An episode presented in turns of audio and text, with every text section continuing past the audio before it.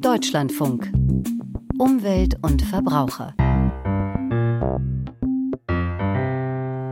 Mit Susanne Kuhlmann. Herzlich willkommen. Die Bundesregierung, das ist unser erstes Thema, macht den Weg frei für die CO2-Speicherung. Die Sonnenanstrahlung verändern, eine weitere Technik für den Klimaschutz wird bei der UN-Umweltvollversammlung diskutiert. Der Agrarrat berät über den Bürokratieabbau für Bauern. Der Digitalverband Bitkom hat eine Studie zu Klimaeffekten der Digitalisierung vorgestellt. In Lingen in Niedersachsen soll die Brennelementefabrik ausgebaut werden und es gibt Kritik daran. Wie sauber Luftreiniger Innenräume bekommen, das hören Sie schließlich im Verbrauchertipp. Kohlenstoffdioxid aus der Atmosphäre entnehmen oder direkt bei industriellen Prozessen oder der Energieversorgung abscheiden, um es unterirdisch zu speichern. Bundeswirtschaftsminister Robert Habeck hat heute Morgen seine Pläne dazu vorgestellt. Ann-Kathrin Büsker war dabei. Kohlenstoffdioxid grenzüberschreitend zu handeln, es zu transportieren und im Boden zu verpressen, all das soll künftig rechtlich möglich werden. Darauf hat sich die Bundesregierung verständigt. Auf diese Weise sollen Industriebereiche klimaneutral gemacht werden, bei denen Prozesse nicht durch grünen Strom oder Wasserstoff vergleichsweise einfach fossilfrei gestaltet werden können. Um diese Sektoren klimaneutral zu machen, braucht es eine andere Technik und das ist die Abscheidung von CO2 und dann entweder das Nutzen oder das Verbringen und dann Speichern von CO2. Erklärte der grüne Wirtschaftsminister Robert Habeck in Berlin. Abkommen mit anderen Ländern sollen geschlossen werden, um die Speicherung dort möglich zu machen. Norwegen etwa praktiziert die Verpressung des Gases im Meeresboden bereits. Doch es wäre unehrlich, wenn man in Deutschland sagt, wir halten diese Technik für sicher, für einsetzbar aber wir schließen aus, dass es in Deutschland genutzt wird. Deshalb soll auch im deutschen Meeresboden nach geeigneten Standorten gesucht werden dürfen. An Land bleibt die Verpressung verboten. Ein Industriezweig, für den die Kohlenstoffspeicherung wichtig wird, ist die Zementherstellung. So zeigte sich Dominik von Achten, der Vorstandsvorsitzende von Heidelberg Materials, bei der gemeinsamen Pressekonferenz mit dem Wirtschaftsminister erfreut über die grundsätzliche Möglichkeit.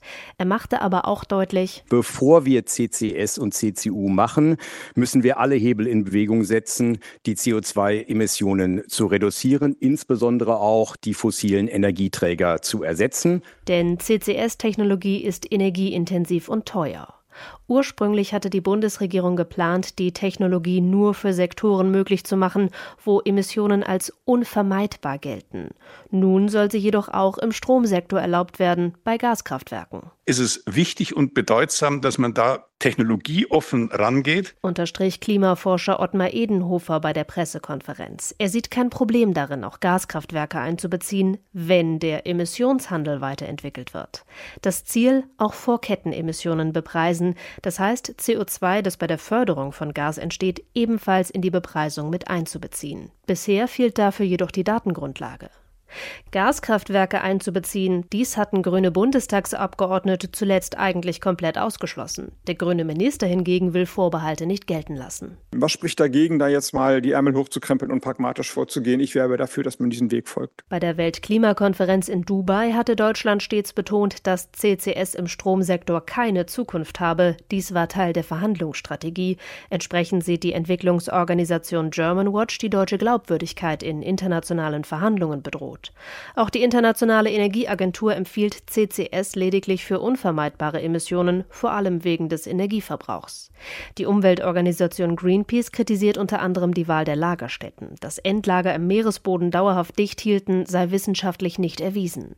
Wirtschaftsminister Habeck sieht hier jedoch keine Gefahren. Also, die Technik ist sicher, das CO2 bleibt in der Erde. Ein privates Pipeline-Netz zum CO2-Transport kann gebaut werden. Hierfür soll der rechtliche Rahmen geschaffen werden. Die Abscheidungs- und Speichertechnologie soll auch durch den Staat gefördert werden, jedoch nicht im Stromsektor. Die Förderung soll sich auf die Bereiche konzentrieren, in denen Emissionen wirklich unvermeidbar sind, um die Klimaziele zu erreichen. Ohne CCS würde das sehr schwierig oder gar unmöglich werden. So Klimaforscher Edenhofer. Der Weg für das Speichern von CO2 ist frei, an Katrin Büsker berichtete. Klimakrise, Umweltverschmutzung, Artensterben. Bis Freitag wollen Wissenschaftler und Politiker aus aller Welt nach Lösungen für diese drei globalen Probleme suchen. In Kenias Hauptstadt Nairobi bei der UN-Umweltvollversammlung. Auch Bundesumweltministerin Steffi Lemke ist dabei. Eine Idee ist, die Sonneneinstrahlung zu verändern. Solar Geoengineering wird das genannt. Und was dahinter steckt, fasst Antje Dikans zusammen. Es klingt wie aus einem Science-Fiction-Film. Feinstoff soll in die Stratosphäre gesprüht werden, also in die Schicht, die sich etwa 12 bis 50 Kilometer über der Erde befindet. Das soll helfen, den Klimawandel aufzuhalten, erklärt Frank Biermann, Professor für globale Nachhaltigkeitspolitik an der Universität Utrecht in den Niederlanden.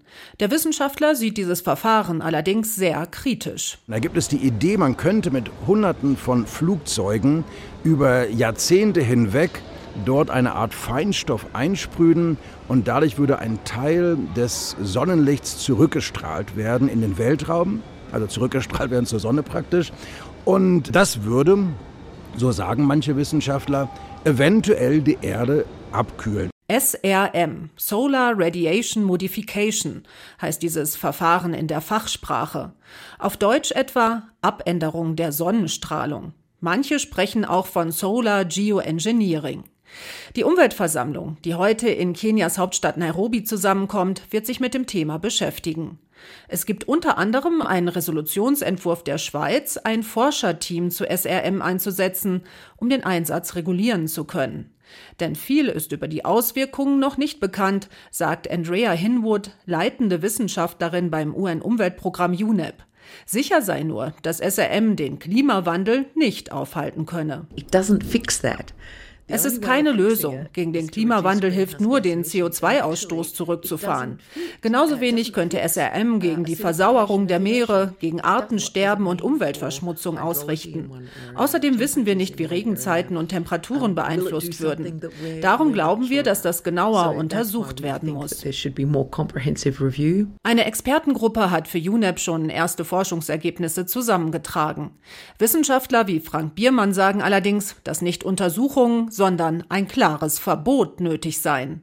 Die Risiken seien unkalkulierbar. Zusammen mit rund 500 anderen Wissenschaftlern hat er darum einen Aufruf unterschrieben, SRM zu stoppen. Das Problem dabei ist, dass die echten Auswirkungen dieser neuen Technologien eigentlich erst dann zu erkennen sind, wenn man sie auf planetarischem Gebiet, auf dem ganzen Planeten angewendet hat. Das heißt, es bräuchte eigentlich ein Experiment mit der gesamten Erde, mit acht Milliarden Menschen auf dieser Erde. Die Vereinten Nationen sollen nach Meinung der Wissenschaftler das Verbot vorantreiben. Ein Problem könnte dann allerdings immer noch sein, dass bestimmte Staaten sich an eine solche Resolution nicht halten. Die Amerikaner, auch die Russen, auch die Chinesen, auch die Inder könnten das ganz alleine anwenden, ohne auf die anderen Länder zu hören.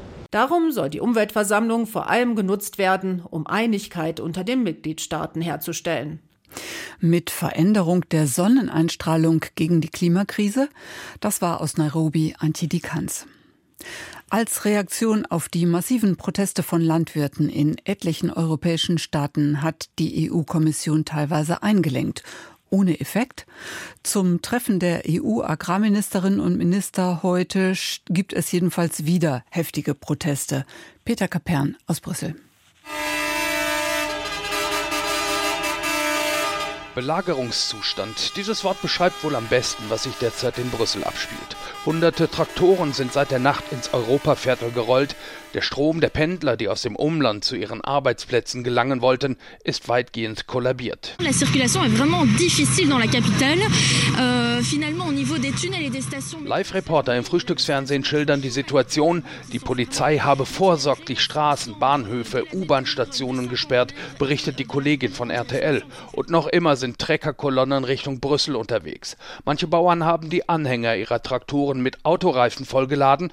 Die werden auf den Straßen des Europaviertels abgekippt und in Brand gesetzt. Dichter schwarzer Rauch liegt in der Luft. Die Polizei setzt Wasserwerfer ein. Unter den protestierenden Bauern Hervé Adam aus der Wallonie. On est là pour euh, manifeste parce que pour une réduction, allez, pour une augmentation du prix. Euh, er protestiere, damit er bessere Preise für seine Produkte bekomme, sagt er, und weil er zu viel mit der Bürokratie zu tun habe. So geht das derzeit fast überall in der EU. In Polen blockieren Bauern die Grenze zur Ukraine, um die Getreideimporte in die EU zu stoppen. Und das, obwohl die EU-Kommission schon auf die Forderungen der polnischen Bauern eingegangen ist und die Importe vieler Agrarprodukte aus der Ukraine gedeckelt hat. Was in Polen das ukrainische Getreide ist, ist in Spanien die marokkanische Tomate. Auch hier fordern die Bauern, die Grenzen für Importe dicht zu machen, weil sie angeblich die Preise verderben. Und als am Wochenende der französische Staatspräsident Emmanuel Macron, begleitet von Protesten, die große Landwirtschaftsausstellung in Paris besuchte, stemmte er sich gegen Forderungen der Bauern, am besten gleich ganz aus der EU auszutreten.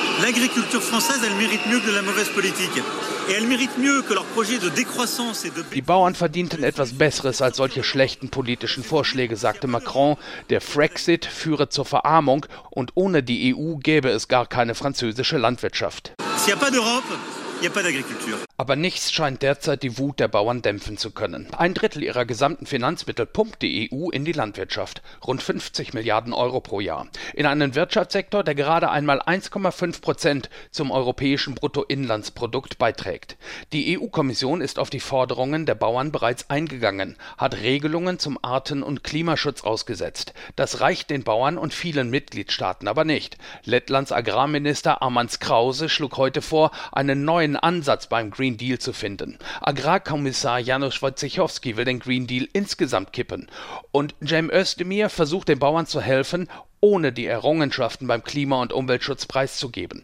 Die europäische Agrarpolitik sei ein Bürokratiemonster, sagte er heute in Brüssel. Das müsse sich ändern, ohne dabei die Ziele aufzugeben. Biodiversität ja, aber klüger statt über Ordnungsrecht, über attraktive Angebote, wo unsere Landwirte gutes Geld damit verdienen können. Straßenproteste von Landwirten zum Agrarrat in Brüssel, wo ein Paket zum Bürokratieabbau besprochen werden soll. Industrie- und Energieerzeugung, Gebäude und Verkehr. Deutschland soll in allen Bereichen digitaler werden. Welche Auswirkungen hat das auf das Klima? Darüber informierte der Digitalverband Bitkom heute. Einzelheiten von Anja Nils.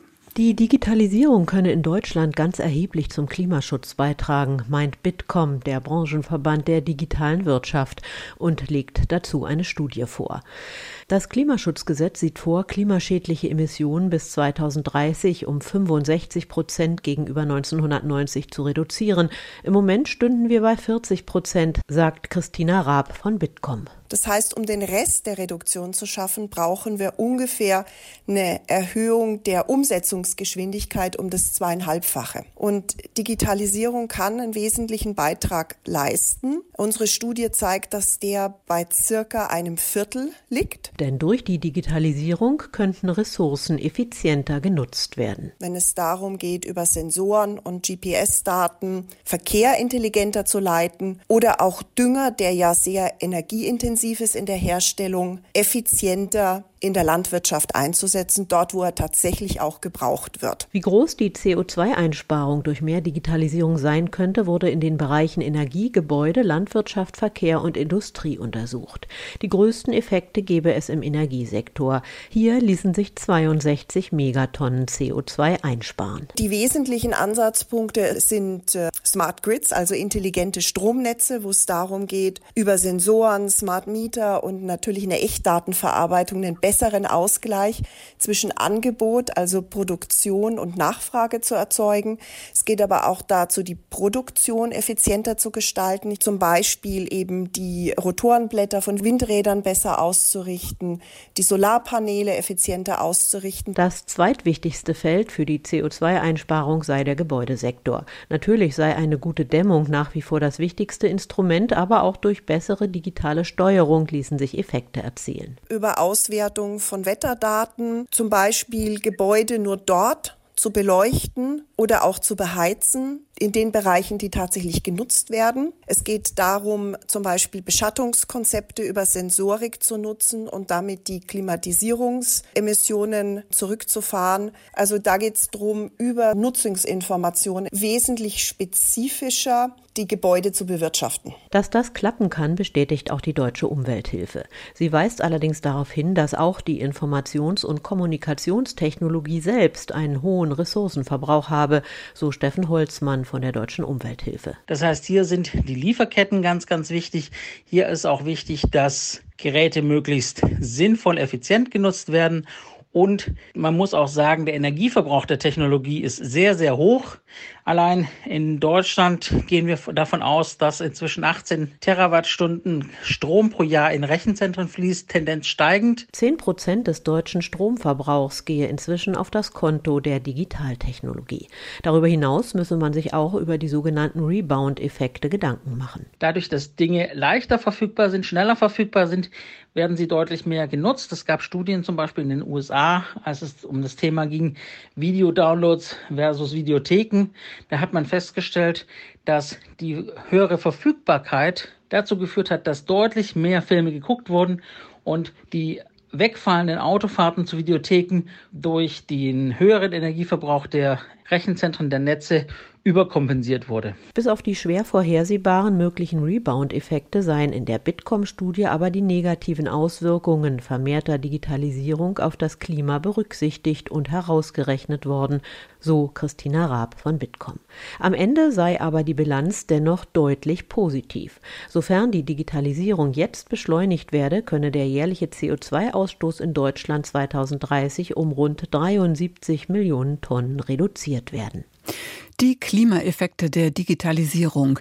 Der Digitalverband Bitkom hat seine Studie vorgestellt. Eine Tochter des französischen Stromkonzerns EDF will in Lingen im Emsland in Zukunft auch Brennelemente für Atomkraftwerke russischer Bauart herstellen. Sie hat deshalb den Umbau der bestehenden Fabrik beantragt und bis Anfang März sind noch Einwendungen dagegen möglich. Kritiker befürchten einen Einfluss des russischen Staatskonzerns Rosatom, mit dem EDF zusammenarbeiten will. Am Vormittag hat die Nichtregierungsorganisation ausgestrahlt ihre Sicht der Dinge in einer Pressekonferenz dargelegt. Bastian Brandau in Hannover. Zu welchen Ergebnissen kommt die juristische Bewertung von ausgestrahlt? Der geplante Ausbau der Brennelementefabrikation in Lingen, eben in Kooperation mit dem russischen Staatskonzern Rosatom, er gefährde die Sicherheit Deutschlands und weiterer Staaten in der EU, insbesondere diese Zusammenarbeit von Mitarbeitern der, der direkt dem Kreml unterstehenden Atomfirma Rosatom.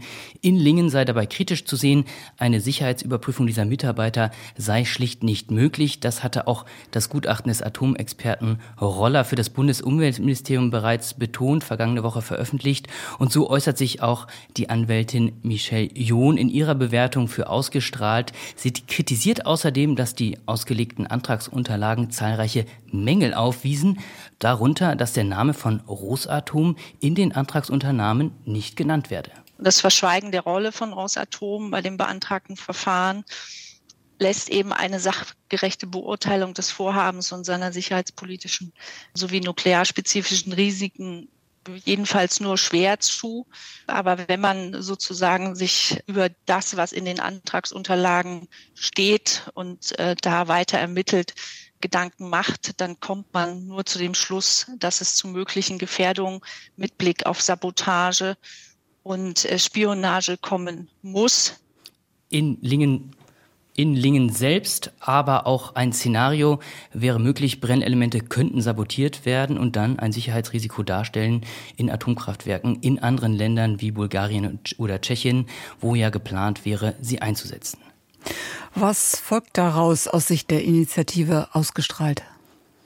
Also im Atomrecht gibt es das sogenannte Versagungsermessen, vereinfacht gesagt, selbst wenn alle Anträge sauber und korrekt gestellt sind, dann kann die zuständige Behörde die Genehmigung immer noch versagen, eben wegen der besonderen Risiken der Atomkraft und mit den dargestellten Risiken der Sabotage und Spionage sei dieser Antrag von ANF abzulehnen. Bereits die bloße Möglichkeit einer solchen Gefährdung müsse zur Ablehnung des Genehmigungsantrags führen, sagt die Anwältin Michelle John und die Forderung wäre dann für Julian Bote von ausgestrahlt wie folgt. Es gibt gar keine andere Möglichkeit. Wir fordern das natürlich vom niedersächsischen Umweltminister Mayer, wir fordern das vom Bundesumweltministerium und es geht hier um Spionage und Sabotage. Wir fordern auch, dass Kanzler Scholz als im Kanzleramt zuständig für die Sicherheitsbehörden, für die Geheimdienste, sich auch endlich eindeutig positioniert und diesen Einstieg eben ablehnt.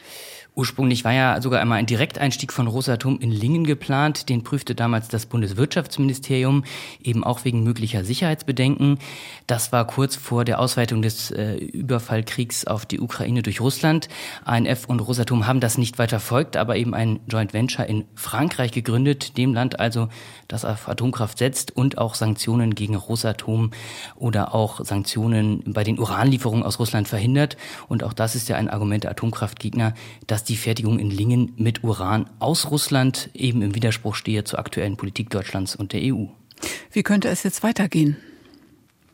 Also die Antragsunterlagen sind im Internet derzeit einsehbar seit Beginn des Jahres bis zum 1. März. Also Freitag können da Einwendungen eingereicht werden. Dagegen, das können Privatpersonen tun, auch ausgestrahlt wird es eben tun auf Basis äh, dieses Gutachtens, dieser Expertise. Am Freitag wird es außerdem eine Übergabe von Unterschriften geben an Landesumweltministerium Mayer. Ja, und dessen Ministerium wird diese Einwendung dann prüfen. Dann wird es nochmal einen öffentlichen Erörterungstermin geben darüber.